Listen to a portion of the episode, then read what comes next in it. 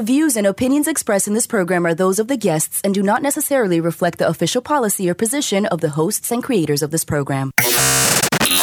This is the Pet Buzz. This is the Pet Buzz. Freshly collected with news, Celebrity pet gossip. and the latest pet trends. The Pet Buzz gives you the latest 411 on everything pet related. Everything pet related.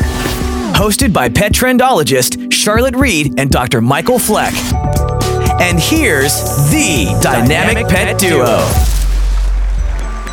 This week on the Pet Buzz, we're talking about how coat color can affect breed health. How do you describe your relationship status with your pet? Are you a pet owner, guardian, or pet parent? Learn about the top 10 reasons pets go to the vet. Find out about Bark Box's newest initiative, and it is not a box full of dog treats and toys. Good morning. I'm pet trendologist Charlotte Reed. And I'm veterinarian Dr. Michael Fleck. you are listening to the Pet Buzz, the ultimate in pet talk radio, where we want to help you take better care of your pets. We welcome our listeners who tune in each week from around the world. Let's start out with you, Dr. Fleck. What's up? What's new? Well, I know we're going to have a very exciting show today. I can't wait. You know what the fa- my favorite thing is? Sometimes in the middle of the night, I like to watch Dr. Fleck sleep because all of the dogs pile on him and he can't move. He's got one on his head, one next to his ear. I have to put I'm going to have to put a picture up because that's the best thing. So I want to know, does your dog or cat sleep on you? What about you, Andrew? Oh yeah, yeah, yeah. My cat, he's always on my bed. Um, we're always snuggling. I tell you what, he, he can't get enough. It must be I smell better than you do. I don't know. I have no idea about that. Maybe they just like to sleep with you. You generate more heat. I don't I'm not I don't generate that much heat. Well, let's not forget about Andrew. What's up, Andrew? Got Hey, anything not new? much. No, not much at all. The same old stuff. Just keeping busy. Liking your new job? I'm loving my new job. Thank you. Good, guys. good. Okay, so let's kick off the show. Let's start out with some celebrity pet news. Okay. The New York Post revealed this past week the world's wealthiest pets. So let's have you guys take a guess. Whom do Sadie, Sunny, Lauren, Layla, and Luke belong to? Any any ideas? Nope. No idea. Okay, so these five dogs, the Cocker Spaniel Sadie, that should be the biggest hint. Springer Spaniel Sunny and Lauren, and Golden Retrievers Layla and Luke belong to the Queen, Oprah Winfrey. So check this out. The TV host and entertainment magnate set up a $30 million trust fund for her pets' well being should anything happen to her. Okay, here's another one. You know her. It's all about her reputation. So find out with Taylor Swift's Olivia Benson and Grumpy Cat. Find out how much money they're worth by visiting our social media channels. Wait a minute. Explain that more to me. Taylor Swift's Olivia Benson's Grumpy. What does that all mean? Oh my God, you're so not with it. It's like such an age difference now. So the article in the New York Post talked about the wealthiest pets. So Oh. I picked some of them, the Okay. Americans, off of the list. So we talked about Oprah. Oh, right? Oh, yeah. You, you keeping She's up now? cool. You're Yeah. keeping up. So she Okay. left $30 million. Yeah. And then Taylor Swift has She's a cat. cool. Yeah. Taylor Swift has a cat named Olivia Benson. Oh, okay. Okay, like the character in NYPD, Oh. Right? Oh, yeah. Okay. Right? Okay. or whatever the show was. And then there's Grumpy Cat. So I'm not telling you, you got to go to the social media channels to find out. So let's move forward with our global news block. Okay. Okay, so dog lovers will want to check this Netflix original series about man's best friend. You know what next Netflix is, Dr. Fleck? uh, yes. Okay, good. Netflix is premiering a new original docu-series on streaming platform in just a few weeks. The new series from Glenn Zipper and Amy Berg. I'm going to try to get them to come on the show. Okay. Is set to premiere on November 16th and will follow a few different storylines about the bond between people and their pets Okay. from countries including Syria, Japan, Italy, Costa Rica, and the United States. Let me give you a hint as to what you're going to see. You're going to see one story. It's going to be awesome. It's about a guy who left Syria who actually has to get his dog back from Syria. Oh, wow. That's going to be interesting. Okay, you've got one story. Well, I'm really interested in that. Yeah. Let me tell you about the newest initiative from BarkBox subscription service. It is BarkBox Dog Park, but it's not just any dog park. It's a dog park built 100% for dogs. Okay. At Bark Bark Park, dog Park. owners Bark Park. Dr. Fleck, we got to wrap this up. Go Okay, ahead. Doc, at Bark Park, dog owners do not take their dogs to the park.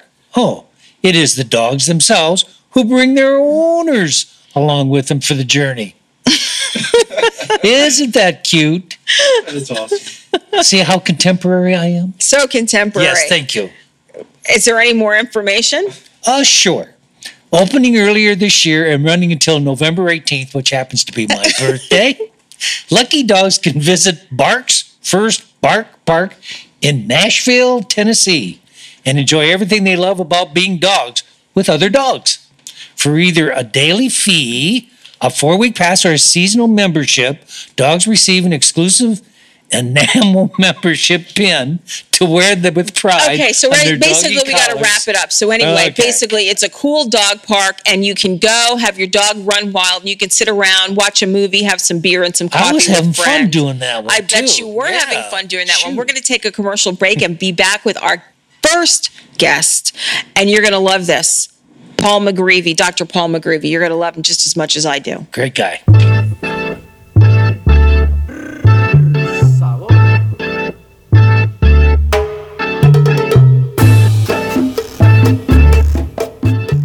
You are listening to the Pet Buzz with pet trendologist Charlotte Reed and veterinarian Dr. Michael Fleck. We love to communicate with you via social media. Use the Pet Buzz social media channels on Twitter and Facebook to make a comment or ask a question. Post a picture of your pet on Instagram and tell us about his or her unique personality. You can also write to us at team at thepetbuzz.com. For more information about our show, our guests, and our buzzworthy freebies, visit us at thepetbuzz.com. Indeed.com. There are thousands of dogs and cats housed in shelters that need your help.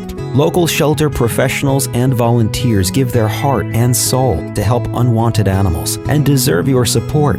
Americans give millions every year to national animal organizations, but unless you give to your local shelter, you can't be sure that money will make it to the pets that need it most. Adopt, volunteer, and give to your local animal shelter. To find your local shelter, go to humaneforpets.org.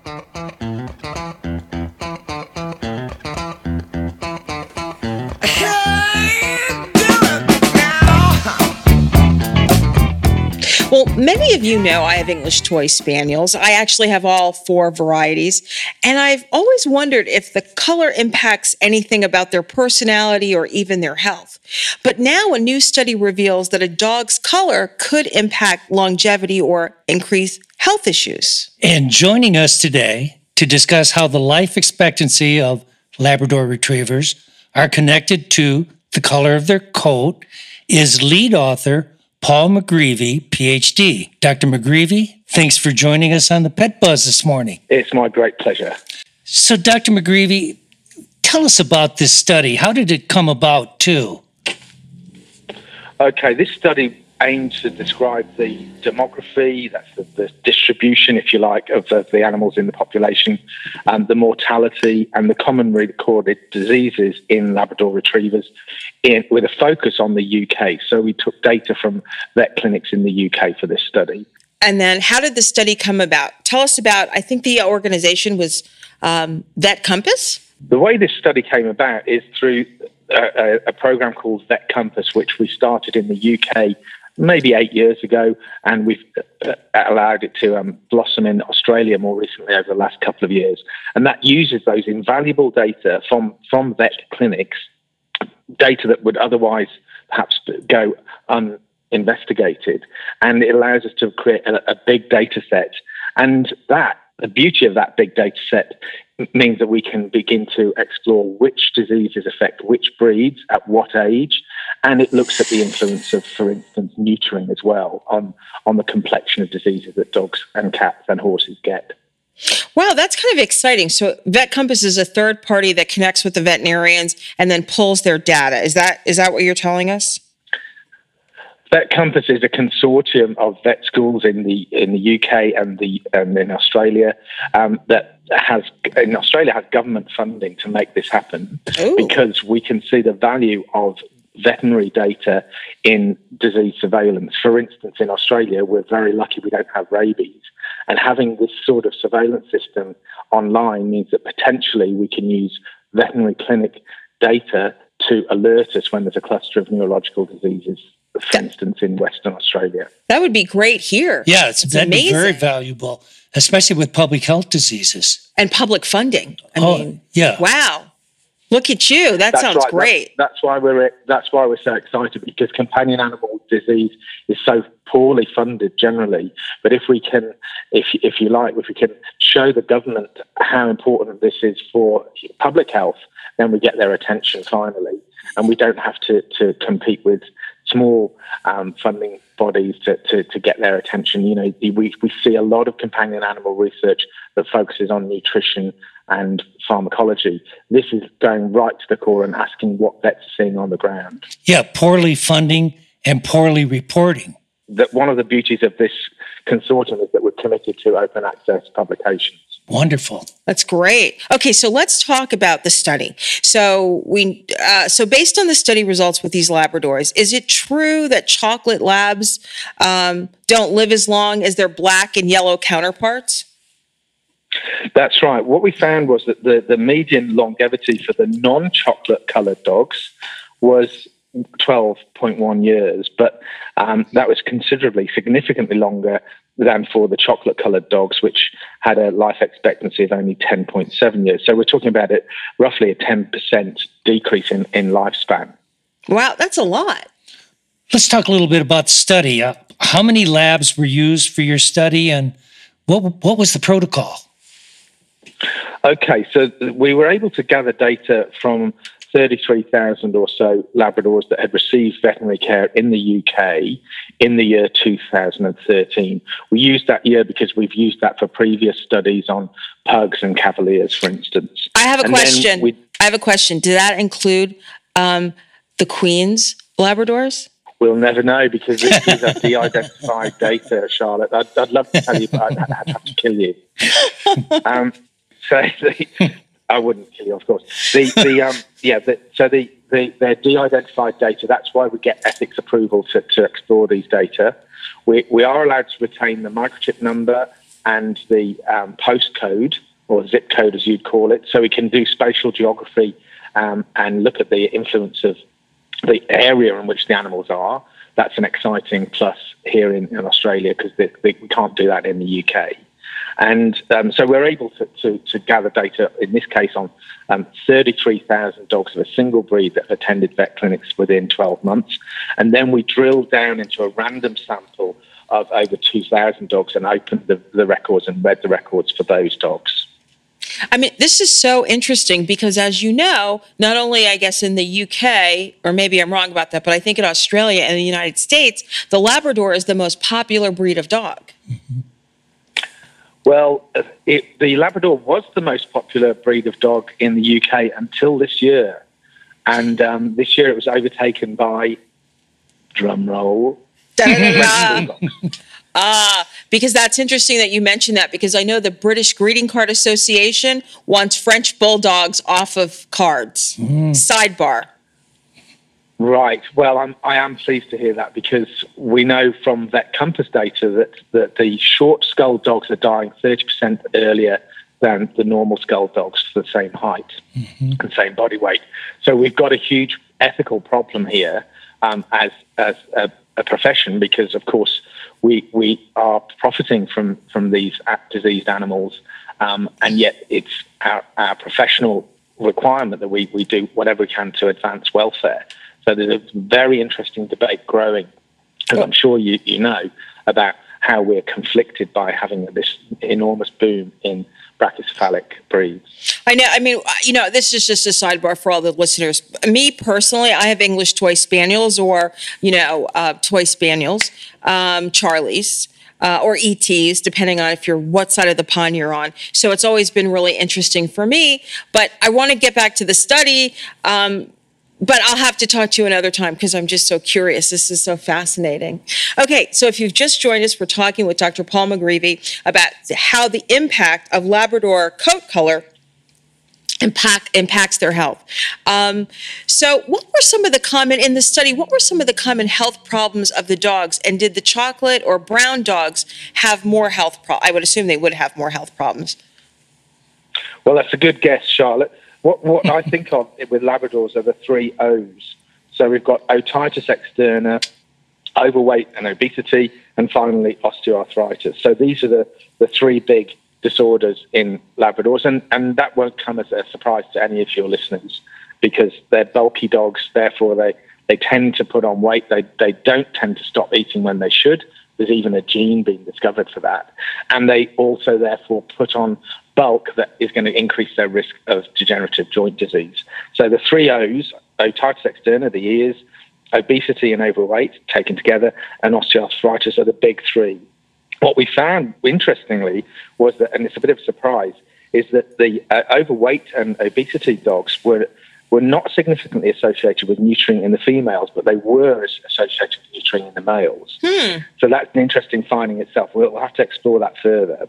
Um, and there are lots of lessons. We were talking about public health um, a moment ago. There are lots of lessons from the different breeds of dogs that can have a, an impact on human health. But there's some very interesting lessons to learn about obesity, for instance. But to address the question about chocolates, um, we unfortunately found that, that the chocolate labs had twice the level of, of otitis externa, that, that's ear infections, and four times the, the levels of, of skin disease. So here we're thinking about um, pyotraumatic dermatitis, or what you might call hot spot or, or wet eczema. These skin diseases and ear diseases were significantly more likely in the chocolate labs. Hmm. H- have you noticed how Charlotte's setting you up for a second interview? second, second, third, and maybe fourth. well, let's get back to the study. So, do the higher rates of these illnesses mean a shorter lifespan for the chocolate labs? And, well, and, and if so, by how much? Well, the, the higher rates of disease are, are, a great surprise, and they've not been found in other breeds when, when colour has been looked at as a risk factor. But whether they're directly shortening the dog's lives is yet to be revealed. My concern here is that um, those skin and ear diseases create an accumulative immunological burden on the dogs. And um, in humans, that, that constant um, or, or, relentless um, in, immunological um, burden has been linked to shorter lifespan and uh, lower quality of life. So we need to take this seriously. Um, what we're going to do to try and t- to help to unpack this is we're working with geneticists um, here at the University of Sydney to, to explore what sort of tests we need to take from affected dogs. But we're also going to be conducting the same Vet Compass study using the same protocol on Australian Labradors. Um, and the, the purpose of that will be not least to reveal whether we've got the same suite of diseases. If we fail to, to show that, then um, that would suggest that the UK has had um, a particular focus on certain bloodlines that, that Australia has been spared, and that will help us triangulate into the, the cause of the um, this finding and, and any um, relationship with longevity. Oh, that's really interesting. You know, it's like while you're talking, I'm thinking about, you know, here in the United States, one of the most popular breeds of dog is the English Bulldog. And there was a study done, I guess, at UC Davis, maybe I have the university wrong, that just said the the dog the dog is gone. Just the health. There's no way to make the health of that breed much better. You know? Do you remember that study? I do. Yeah, I mean, you'd have to actually insert some other type of dog to kind of work with it. It's so this whole vet compass thing is so interesting. Selective breeding. I know it's just great. Okay, so I guess my question was in terms of genetics, like how does this how does this work? Like how are these studies like? I guess with the science, how do you do the science? um, well, I'm not a geneticist. I'm just a, okay. A um, with a particular interest in behaviour and and welfare. Um, so I refer to my colleague in the the, um, the same building as I work in. Um, that's Professor Claire Wade, who is a world leader in canine genetics, and she's going to um, help us ensure that we, we make the right steps in the next direction. Um, she has confirmed that, in her view, the results we're seeing seem to suggest that a small number of founder ancestors for chocolate um, have have been used in the Labrador um, breed, um, and and there's some suggestion that there was there's an acceptance among Labrador people that the, the browns, as they're sometimes called, may be less robust. Um, they they may be less favoured in in the um, in in the working field. So uh, originally these retrievers were used, of course, in Canada, and um, chocolates were rarely seen in the, in the working field. Um, they do have a different retina to the yellows and blacks, which is to me fascinating because I, am strongly of the belief that the way you see the world will affect your behaviour. Hmm. I've shown pre- previous studies from my laboratory have shown that dogs with different skull shapes have different retinas. They actually see the world differently, and I think that goes some way to explaining why they behave differently. If you think about the sighthounds with their long, pointy noses mm-hmm. and the short skull dogs that are so good at engaging with us. So, yes, there's, there's something very interesting going on here, and it, it, we may eventually work out why it was that the yellows and blacks were, were favoured in the in the hunting field. We know that the, the brown colour, is, the chocolate, is is recessive, so you have to have both parents carrying at least one of the genes to, to have chocolate puppies. Um, so that may have encouraged people to focus on breeding from certain bloodlines, certain dogs, um, and may have tempted them to take their eye off health. And that that is always a, a mistake to make. Well, it's just so integrated, isn't it? Uh, you know, all pet owners are, are really interested in in the results of, of your study, just your study in general. Are there some surveys being done elsewhere too? Well, yes, we've we've got um, all of the vet schools in Australia are part of the Vet Compass consortium, and we go to great lengths to give everybody equal and equitable access to the data. So um, each vet school has got a list of five or six breeds that they're going to focus on, on the, in the next couple of years. So we'll be able to tell you about Cavaliers, Pugs, West Highland Whites, Great Danes, French Bulldogs, and so forth. Um, in the fullness of time. So we, we, it's a concerted effort, and it's really wonderful that we've got all of the vet schools who might otherwise potentially see themselves as competitors. We've got them all playing nicely, and we've got government support. That's why we're so excited, and I'm glad you can see why we're excited. Sure. I mean, I think it's great. It's funny because we had um, a group of gals not such a long time ago, maybe in the last year, who they were a genetic team. And they had, I mean, one of the things that was really interesting about the pug, they said the, the the pug is almost the foundation stock of most toy breeds. So I'd be really interested as you move along in your research and what results you find out about the pug. Okay, yeah, let's keep in touch. Yeah, definitely. Okay, well, one of the things um, I think this would be really interesting is for those people who want to go buy a Labrador, whether they buy um, a, a, Labrador or they go down the designer dog road and purchase Labradoodles. Right. Well, I'm, I'm going to remind everyone here that we're talking about d- data from the UK, so uh, we don't know whether this has any relevance to the US Labradors and we def- definitely need to do the same study in the US before we can make any comments on, on how your general main body of listeners um, need to respond to these sorts of information. No, I mean, no, I, and I completely understand that. I just, you know, it's something that you just put out there and so people start thinking about it. Because far too many times we find people who buy these breeds of dog, and then, of course, you know, they they think they everything tells you on the web don't go and buy a dog at a store but then they do but at least it's something that'll force people just hearing this whether it's true to the US or not you know once your study comes out for UK versus Australia it's something I think for people to think about. It makes them want to do more research before buying a dog. We hope it will. Yes that's a, that's a that's a brilliant take home message. The more research you do if you can see the parents then you're, you're really cooking with gas, as we say. You, you, know, you've really got to put some hard yards in, and that's why um, there are so many questions about um, dogs that are sold through pet shops and through puppy mills and, and um, increasingly online. Um, I think we owe it to the best breeders to celebrate what they're doing well, and eventually I anticipate that there will be data on each breed showing which countries have which disorders and what the breeders are actually doing about those disorders. So we'll be able to prioritize the, the, the unwelcome traits and work out which have the most effect on welfare. And people can begin to vote with their dollars and encourage people in the breeding communities to do the very best they can for their breed. Dr. McGreevy, what an intriguing study that you're doing. It's very, very helpful for uh, the canine world and for mankind as it interacts.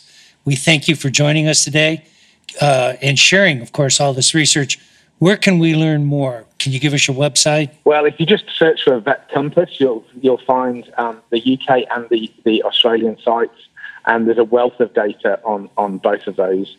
I mean, in, in the UK, we now have data on 50 million episodes of veterinary care, and you know when we get to that sort of scale, we know we're delivering um, very important information. So thank you guys for your interest in our work. Well, I hope you know that Charlotte's already set you up for the second interview. I have, but I I'm think you know forward that. To it. Well, everyone, th- thanks again, Dr. Paul McGreevy, for, for being here discussing the coat color, how the coat color of Labradors can have an impact on, on health. Now, we are going to let Dr. McGreevy go back to doing his research because he's, you know, it's Thank early. you, guys.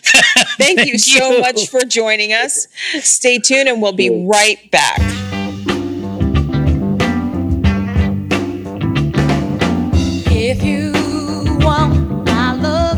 Warmer temperatures mean more time outside. You have sunscreen for yourself, but what about Fido? According to the American Animal Hospital Association and the American College of Veterinary Dermatology, pets need sunscreen too. Use EpiPet Sun Protector, the only FDA approved pet sunscreen on short haired, light colored, hairless golden retrievers and other dogs susceptible to skin cancer. Contained in a sports bottle, EpiPet allows you to turn the bottle upside down, making it easier to spray your dog all over to protect your dog from the sun all day and every day. Visit epi-pet.com. and I just moved in with this new human, and she's got this little toy she's always playing with all day long. Tap, tap, tap, tap, bloop, bloop. She can't put it down. There it is. Oh, and get this. She even talks to it. Last week she asked it for Chinese, and guess what? Egg rolls showed up. Like magic. Humans have cool toys. A person is the best thing to happen to a shelter pet. Be that person. Adopt. Brought to you by the Ad Council and the ShelterPetProject.org. Thank you.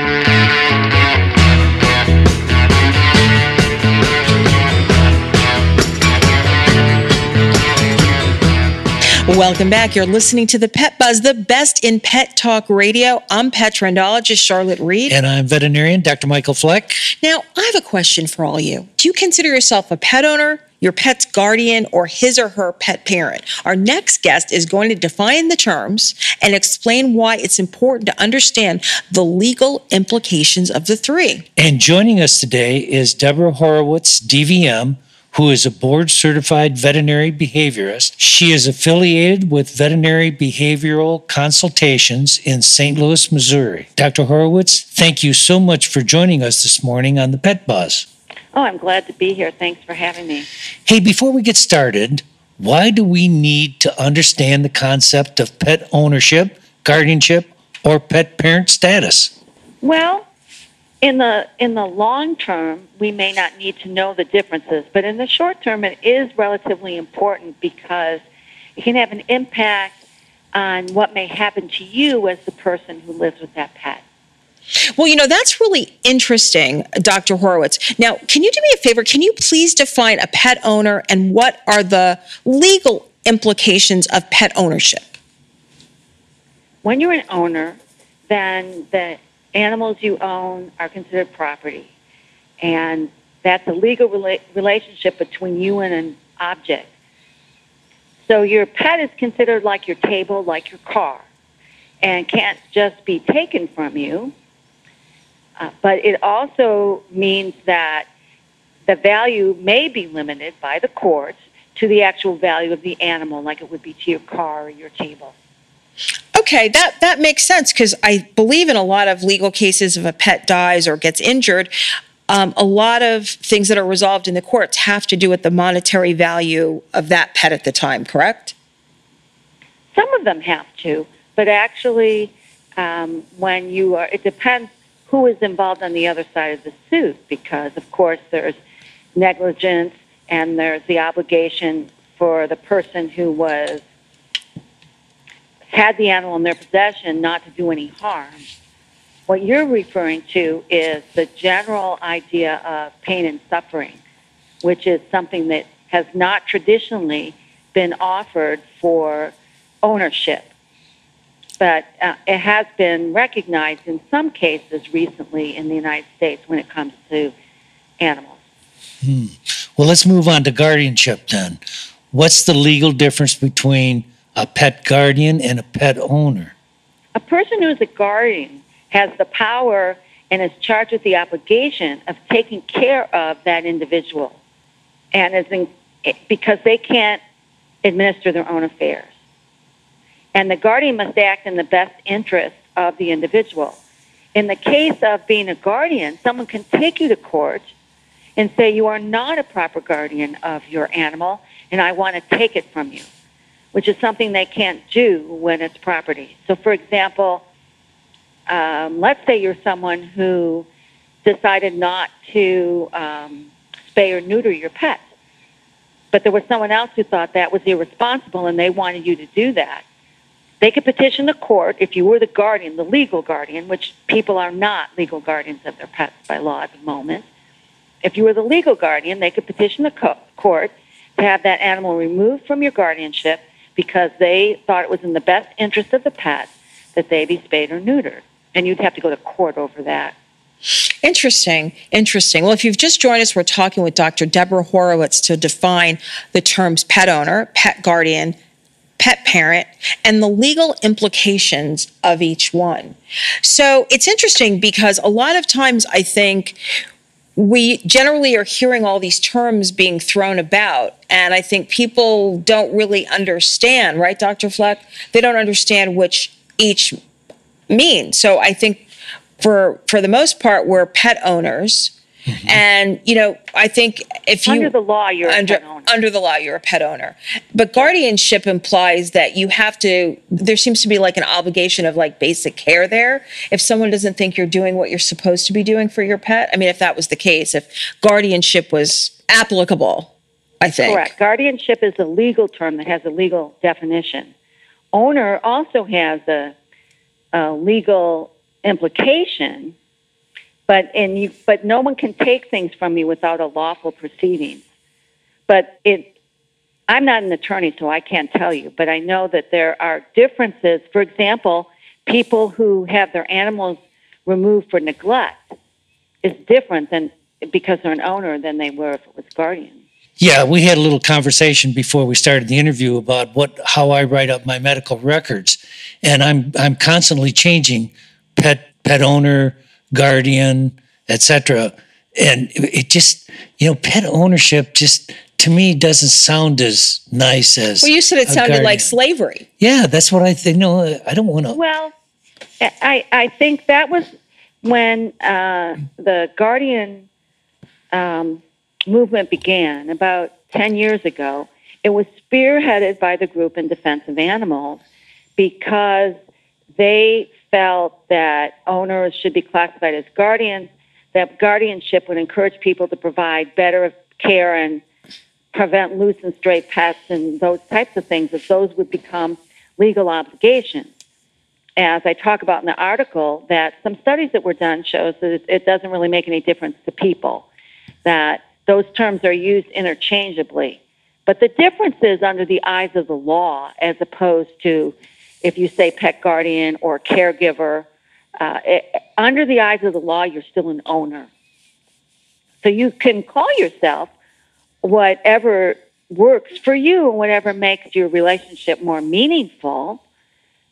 Um, But the gist of it is you're a pet owner by de- your pets are considered under law as, as property. And in one respect, I think that there's good to that because we should take care of things that belong to us, especially if we don't expect them to move on and be able to take care of themselves, which, which our pets are, are like that.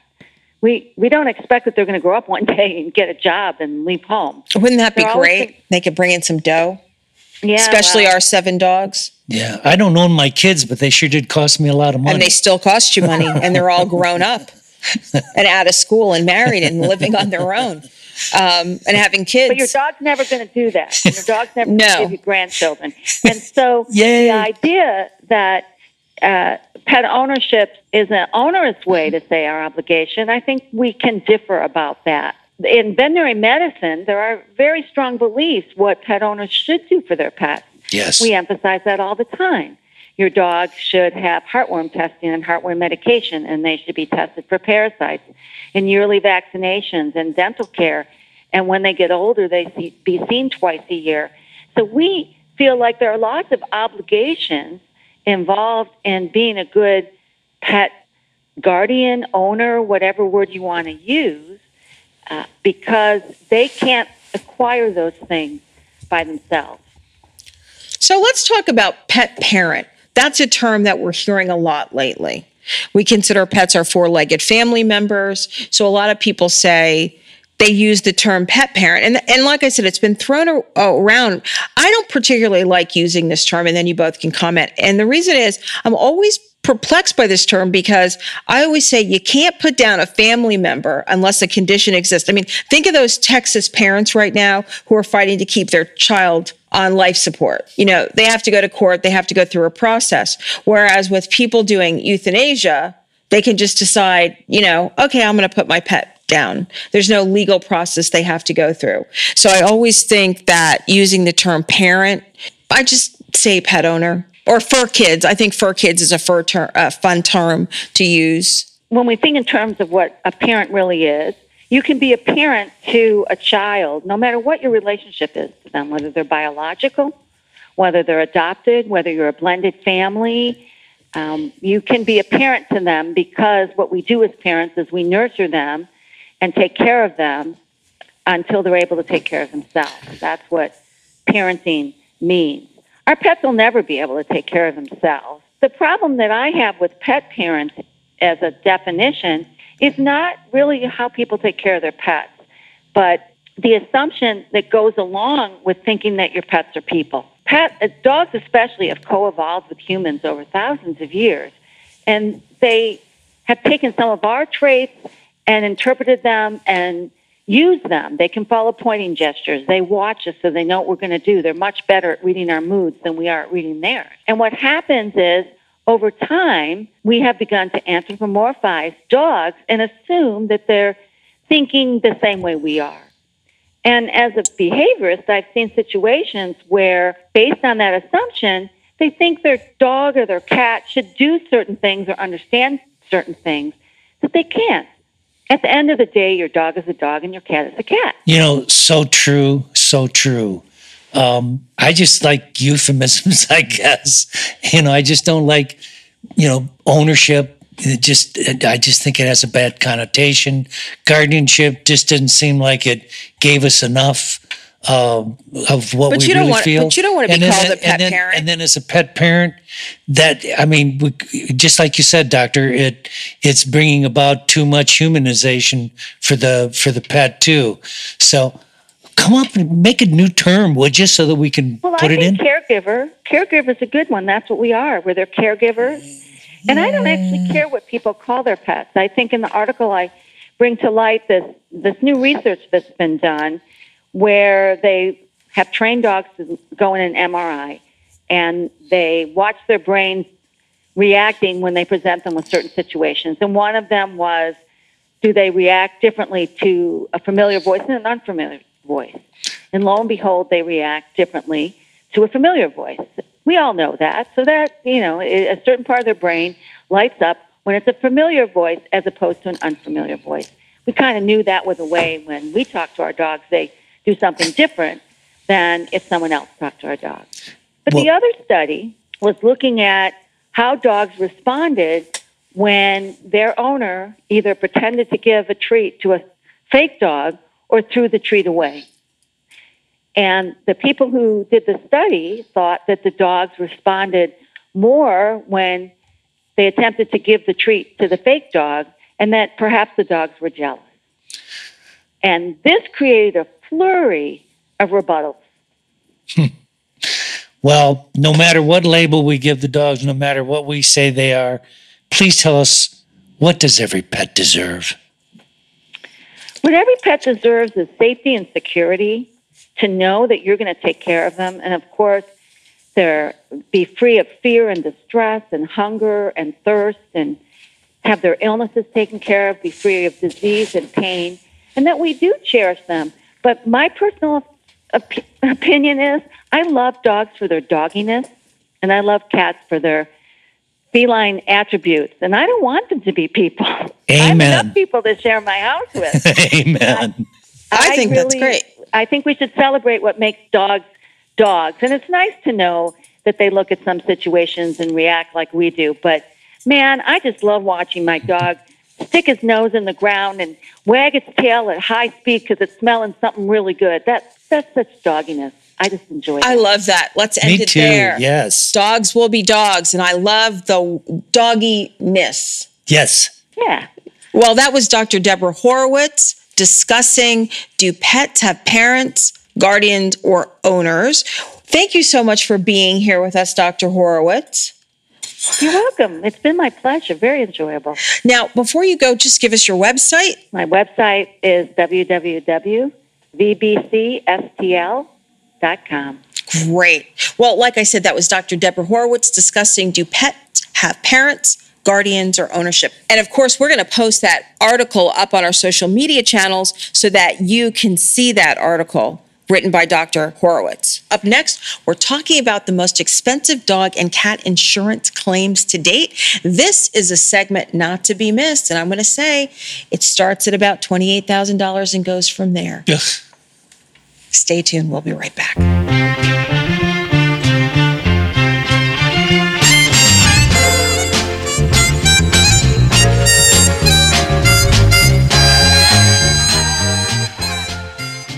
You are listening to The Pet Buzz with pet trendologist Charlotte Reed and veterinarian Dr. Michael Fleck.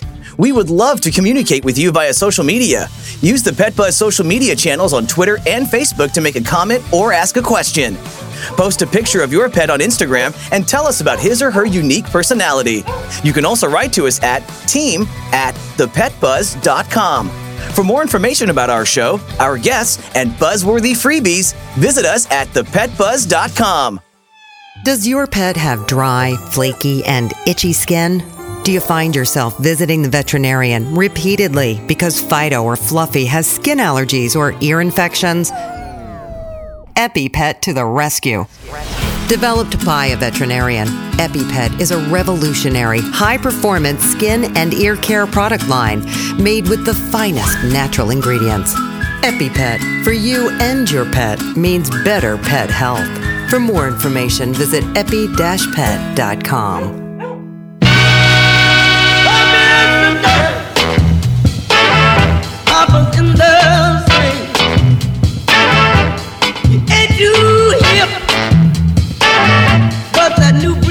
I'm veterinarian Dr. Michael Fleck. And I'm pet trendologist Charlotte Reed. Here at the Pet Buzz, we are urban, suburban, and country. We never get tired of saying that.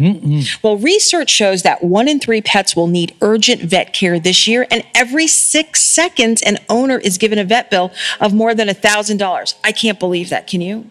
No. Unbelievable. In other words, taking care of pets and dealing with emergencies and common health care problems for dogs and cats can be very, very expensive. Yes, it can. And joining us to talk about the cost of pet health care and the top 10 reasons why dogs visit the vet is Rob Jackson, CEO of Healthy Paws Pet Insurance. Rob, thanks for joining the Pet Buzz today. Well, thank you for having me. What, why not just start out by telling us about Healthy Paws Pet Insurance? Okay. Well, Healthy Paws was founded in 2009. Um, we've got uh, now 368,000 pets in the house.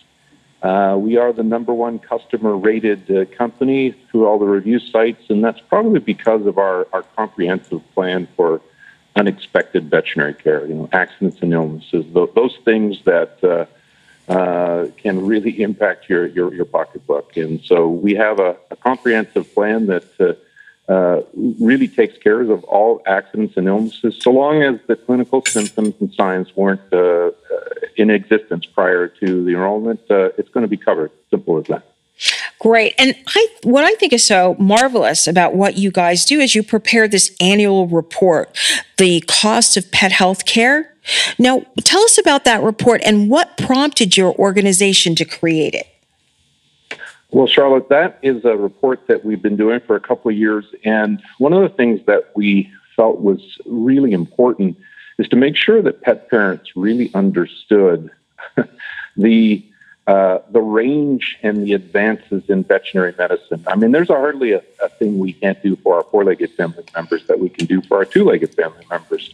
Uh, so the advances of veterinary care have been amazing, but with that has come the costs and the increased costs. And what we wanted to do was to provide a, an educational piece so that pet parents could get a better idea of the types of things that could happen, the unexpected things that could happen to their uh, four-legged family members, and then also give a little uh, feel for them so they get a, a, an idea of what the costs are, the, the types of treatments, but also the advanced costs, so they can be prepared in advance. Either you know uh, having enough money aside to take care of that, or uh, considering the benefits of pet health insurance. I mean, one thing about the report that I really liked, I mean, it's beautifully done, but one thing I really liked about it is the expenses were broken down. So even if you're not familiar or you just peruse the report because you're a pet owner and you're curious, it really helps you understand what things are involved in what particular uh, malady your pet could be having. And I thought that was really key and a great educational tool to um, make sure pet owners are aware of all of the things. I mean, I live with Dr. Fleck in a vet clinic, so we kind of see that all the time. But that was, I think, very that's very very helpful for pet owners. So really, in conjunction with what you're with what you're just talking about, Charlotte, is you know the big question: Why is healthcare so expensive? Yeah, that's uh, one of the things that's kind of interesting. Uh, and and Dr. Mike, you you probably know the condition that is mostly noted in the medical records is ADR, ain't doing right.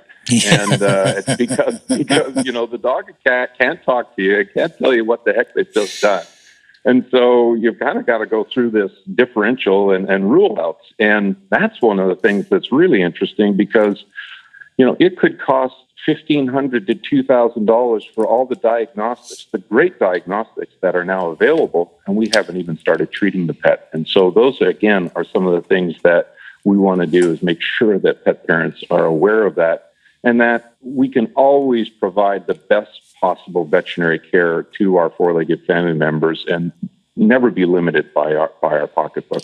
And that's where pet health insurance really comes in. Yeah, I had an ADR just before I came in for the interview. that's right. That's a, that's it's usually a, a comical one. And it's uh, it's only known in your circle. yeah. Well, if you've just joined us, we're speaking with Rob Jackson, CEO of Healthy Paws Pet Insurance, about his organization's annual cost of pet health report. Oops, I'm sorry. Annual cost of pet health care report. We got to get that Yes. right. So tell us about now this is what I thought was really interesting because I think people are just want to want to go there. If this is the thing that gets you to go there, that's great. But tell us about the most expensive dog and cat claims.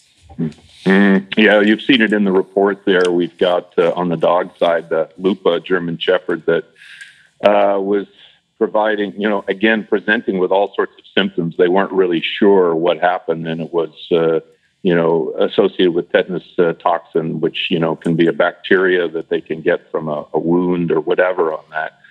And here's where stuff really starts adding up. Um, you know, there had to be hospitalized, lots of tests. Uh, the total vet care was fifty-two thousand dollars.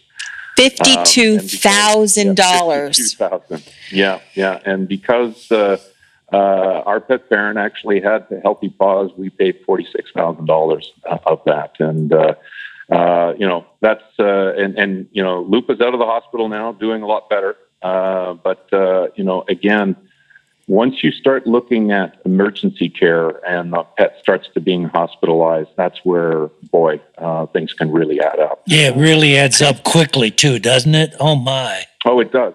It does. And you know, on on the cat side, we had a, an interesting phenomenon. Simba uh, actually fell from a five-story window, and, and that's fairly rare, you know, because cats are pretty agile. They usually land on their feet, you know, the old nine lives thing. But we actually had, you know, broken bones and uh, was twenty-eight thousand uh, dollars again because of the hospitalization and surgery that was involved. And you know, those are some of the larger ones. Um, but there are a lot of claims. I mean, you take your dog out to the dog park and you got that chuck it ball and you throw it out there and, and they run after it and all of a sudden they they kind of turn on one of their their their uh, their legs and boom they pop an ACL. Well, Dr. Mike, you well know that they used to be able to repair that, you know, just uh, by repairing the, you know, the, the cruciate ligament. Uh, now we've got, with the same absolute condition, we've got uh, different procedures with TPLO and TTA, different things that, man, uh, we can prepare, repair that, uh, you know, that cruciate just like new on that. And those are the things that can run in the neighborhood of three thousand to forty five hundred dollars. Mm. so, you know, it's everything from a bee sting, you know, all the way up to cancer. Um, it's again, it's the unexpected uh, not the expected. It's not the routine care. Those, those are the things that a responsible pet parent, you know, pays for. But you want to make sure that in the event that something unexpected happens, uh, that you can always provide the best possible veterinary care for that four-legged family. Yeah, that that claim, that fifty-two thousand dollar claim, didn't come from my hospital either. Well, we want to know what are the top 10 reasons that people take their dog to the vet? Well, you know, you, you, you've probably got them broken down. The majority of the cases fall in the first two or three. Uh, you know, skin conditions are probably the top. Uh, you know, all the itchy stuff that uh, you see the dog sort of scratching on. Uh, stomach issues too. You know, they're always eating something, or they're licking, or they're they're you know drinking you know water, and you get bacteria in there, and they're throwing up diarrhea. Uh, ear infections, that's a really common one there too. And then eye conditions. And then you start getting into smaller places where, you know, you got the lumps and bumps, uh, the urinary tract infections, uh, allergies, cruciate ligament injuries, which I just referred to, you know, when that happens. That usually happens in larger dogs, not so much on the on the smaller ones. And then the the, the, last one in the top 10 is cancer. And uh, that happens a lot in certain types of breeds, uh, golden retrievers, uh, boxers, uh, German shepherds, that type of thing. And you've actually seen more claims in that area, have you not? In, in recently than in past years. Yeah, well, what's been really interesting is again, in the advances of veterinary medicine, we've got some different types of treatments now from a cancer standpoint that really are excellent. They're a lot more costly, um, but they work. Where it used to be, you know, several years ago, and Dr. Mike can probably bear this out. Um, geez, in order for you to try sort of cancer treatment, the, the dog had to be pretty young and pretty healthy. Now uh, we have different types of treatments, uh, and again, that's one of the things that uh, you could be going in and having instead of having uh, treatment going over, uh, you know, 12 months, you can actually have a cyberknife treatment that can do it in two or three places, two or three uh, events and, and treatment uh, sessions, but that's going to run, you know, about eleven or twelve thousand dollars. Um, and so uh, the results have been very good from that, but extremely expensive. Again, that's one of the reasons why, you know, you want to make sure that you've got pet health insurance for those types of things. And I, I assume cats, uh, the, the claims are pretty much in the same way. A little, little bit different. Yeah, you know, the categories are probably you got stomach issues again, and and UTIs probably move up the urinary tract infections for for cats. Uh, still skin conditions. Cancer's up a little higher on the list on that, but the rest of them, you know, are pretty much eye conditions, ear infections, that type, allergies. You know, um, uh, the same type of thing. Most of the top ten for each are, are, are probably fairly similar. Just the the stomach issues seem to be a little bit more prevalent in in cats. Okay, well, we've got about 30 seconds before we have to wrap it up. So, last question What should pet owners take away from your report? I think that if the pet is a part of the family and is a family member, that you want to make sure that you've got your four-legged family member covered. And uh, I would definitely uh, ask them to, to look in the benefits of pet health insurance so you can be prepared in the event that something unexpected happens, that you can always provide them the best possible veterinary care. Well, Rob, thanks for joining us. Please give us your website. It's healthypawspetinsurance.com. Great. Thank you so much for being with us. That was Rob Jackson, CEO of Healthy Paws Pet Insurance, discussing the top 10 reasons dogs and cat go to the vet, as well as the benefits of having health insurance. We're going to take a commercial break and be back in a flash.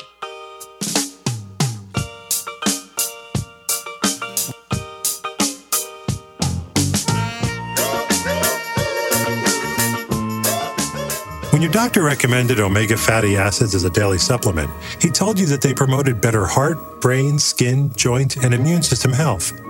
Well, doesn't it make sense for your pet to have the same health benefits? EpiPet Whole Fish Treat, an all natural smoked fish supplement, is 100% bioavailable, bringing your pets the nutrients they need to keep them healthy and happy. To order better pet health for your dog or cat, visit www.epi-pet.com. Welcome back to the Dog Show. Up next, we have Satchmo. Satchmo is a member of the Shelter Pet Group. That's right, a group known especially for their couch snuggling, ball chasing, face licking, and of course, companionship. Now, let's see him in action. Look how he makes eye contact with his person. That's actually known as the treat stare. How intuitive, and now he appears to be excitedly turning in circles. Ah, the happy dance so common with this group. But really, the best way to know an amazing shelter pet like Satchmo is to meet one. Visit theshelterpetproject.org today. Adopt. Brought to you by Maddie's Fund, the Humane Society of the United States, and the Ad Council. Oh, I know a place. Hey, we're back, and you're listening to the Pet Buzz with pet trendologist Charlotte Reed. And veterinarian Dr. Michael Fleck. I hate this part of the show. It's unfortunately it's time it. to wrap it up. Just went so fast. It did. But before we go, Doc, can you give us a preview for next week's show? Next week, we're going to talk with the cat daddy of them all, Jackson Galaxy. He's going to be here with us. Also, we're going to talk about the fountain of youth drug for dogs, rapamycin. Ooh, and can you also thank our guests for this week? Special thanks to our guests, Dr. Paul McGreevy, Dr. Debra Horwitz, and Rob Jackson. And we always thank our sponsors, the Animal Medical Center of Bradenton and EpiPet, making better skin, coat, and ear care products for healthier pets everywhere. If you want more pet buzz, sign up for our newsletter at newsletter at thepetbuzz.com. And don't forget to send us your questions, send us your comments, send us your photos at team at thepetbuzz.com. Now, just remember newsletter at thepetbuzz.com and team at thepetbuzz.com for I know, questions, isn't that cool? comments, and photos. And just so you know, you can always follow along on our social media channels as the show airs. We drop our pictures and thoughts. And if you missed any portion of the show, visit our social media channels and listen to the Link podcast on Monday morning. Most importantly, remember, we're here each week to help you take better care of your pets. Peace out and pet love. Goodbye. Thank you for listening to this episode of The Pet Buzz. The Pet Buzz is hosted by the dynamic pet duo, pet trendologist Charlotte Reed and Dr. Michael Fleck. Tune in each week for the latest 411 on everything pet related. Visit our website at www.thepetbuzz.com. Learn more about us, the show, and our guests. The views and opinions expressed in this program are those of the guests and do not necessarily reflect the official policy or position of the hosts and creators of this program.